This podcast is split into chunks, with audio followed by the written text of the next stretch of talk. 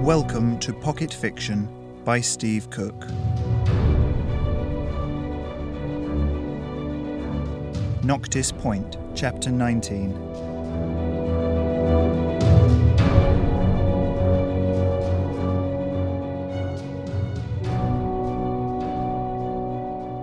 Tell me again why I shouldn't destroy both moons from orbit, Emperor Cutter said. Haven't you been listening to a word I've said? Ariadne adjusted herself on the black padded chair. They were alone in the Emperor's council chamber, the last two left after a fraught session. For a start, it'll make you look like a homicidal maniac, Dad. I can foist that onto Slythe. He lives and dies by the ratings. You're talking about murdering an entire species. The first alien contact, for all we know, the only other race in the known universe. And the first thing you're doing is annihilating them.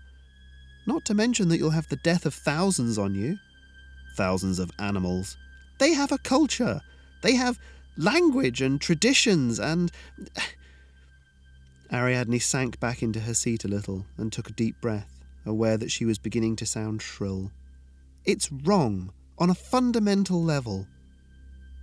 He steepled his gloved fingers.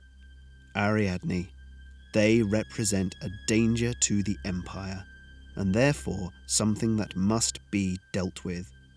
So open up peace talks again, she said, a little too quickly.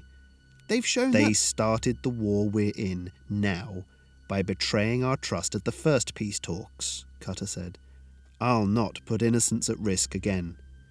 I'll go, Ariadne said desperately. A high ranking official from this side. They'll surely want a prisoner if they don't want to talk. Certainly not. She sank back into her seat as he stared at her, unblinking. Ariadne, you are my daughter, and heir to my throne. One day you will sit where I sit now, as Empress, and you will see the wisdom in my decision. She was shaking her head, but he carried on relentlessly. In the last week since you came back from Noctis Point, you've done everything you can to slow my execution of the spiders. The arsenal is in position, and at a word from me will begin the bombardment. He leaned forward and did something she'd rarely seen showed weakness. He rubbed his eyes, allowing some of the tiredness through. I am running out of options, Ariadne. The ground based war is costly, and even among the council, some are beginning to question why we haven't already done something like this. I need their support, and I need yours.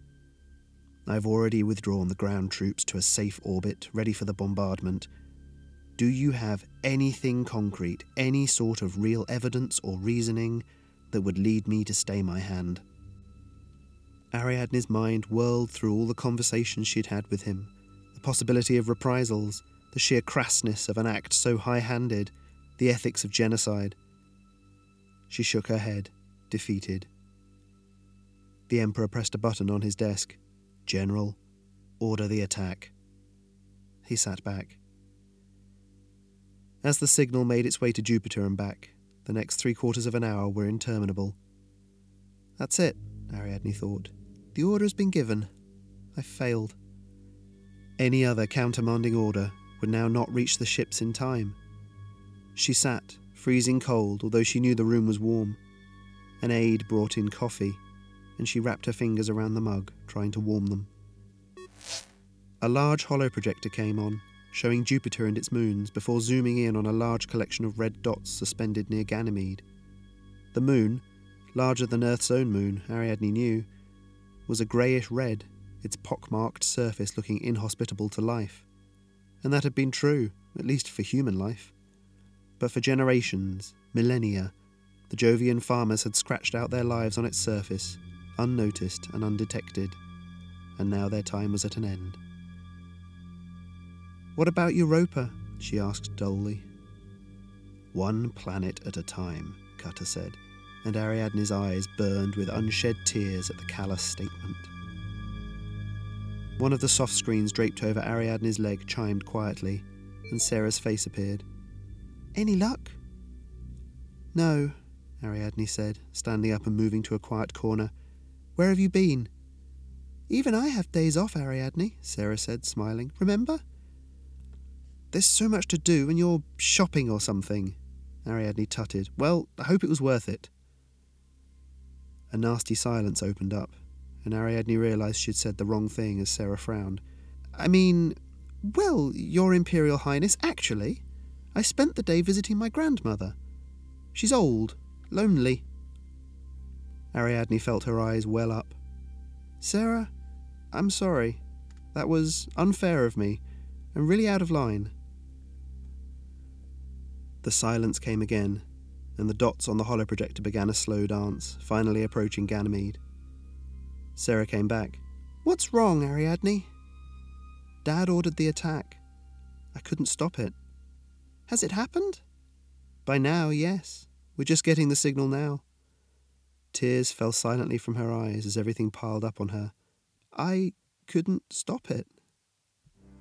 Helplessly, Ariadne watched as the dots moved into an attack formation, knowing that Slythe himself was on the largest dot, the flagship of the Astral Navy, the Emperor's Hand. She remembered when, as a very young girl, the ship had been christened. Her father had made some speech about it being a hand reaching out to the stars in acceptance and peace. That hand has become a fist, she thought. A cloud of small dots burst out of each of the attacking ships, missiles designed with planet decimation in mind. With the unification of the world, nuclear weapons had largely been catalogued and stored, only to be tweaked and brought out again once the war had started. Enough weapons had just left the torpedo bays to change the thin atmosphere of Ganymede to fire and ash, to turn the sandy soil into glass and gouge out craters that would remodel the face of the planetoid beyond anything it had endured in its billions of years of existence. The red dots blinked closer they weren't quite rendered in real time, of course, but the effect was the same one of tenseness. Closer.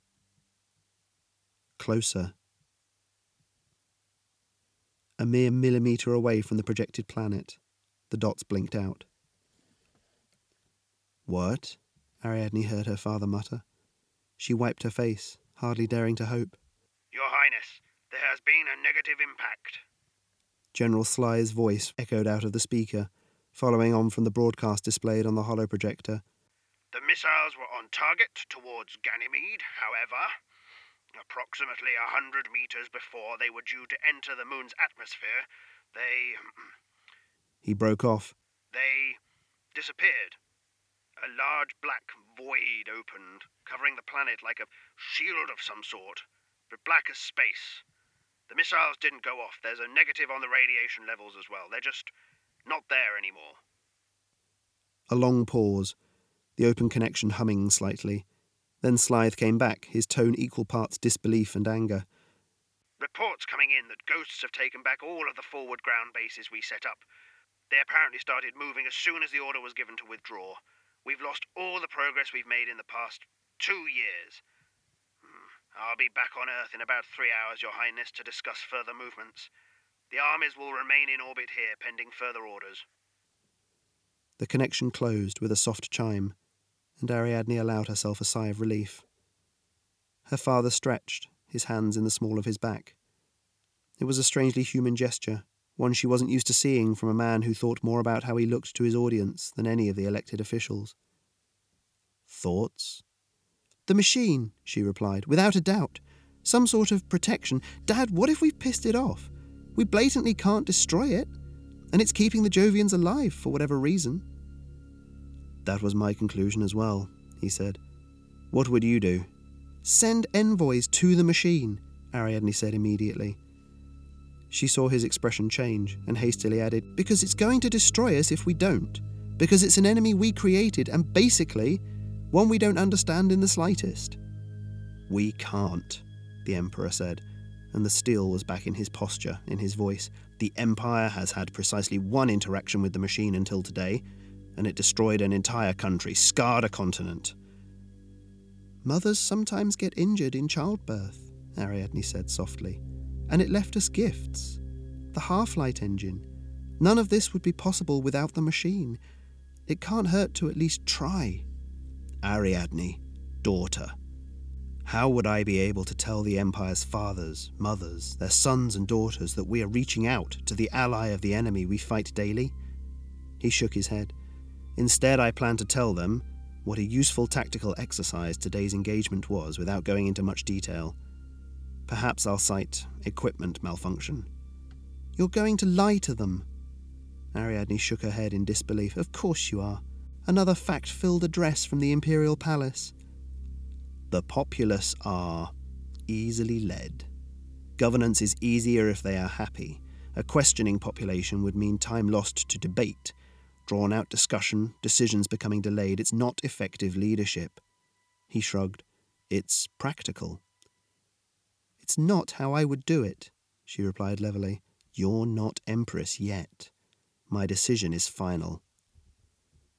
Ariadne got up, pushing her chair back from the table. Very well, then. Thank you for your time, Your Imperial Highness. Without a backward glance, she walked out of the dark council chamber, her back straight to hide her heart breaking.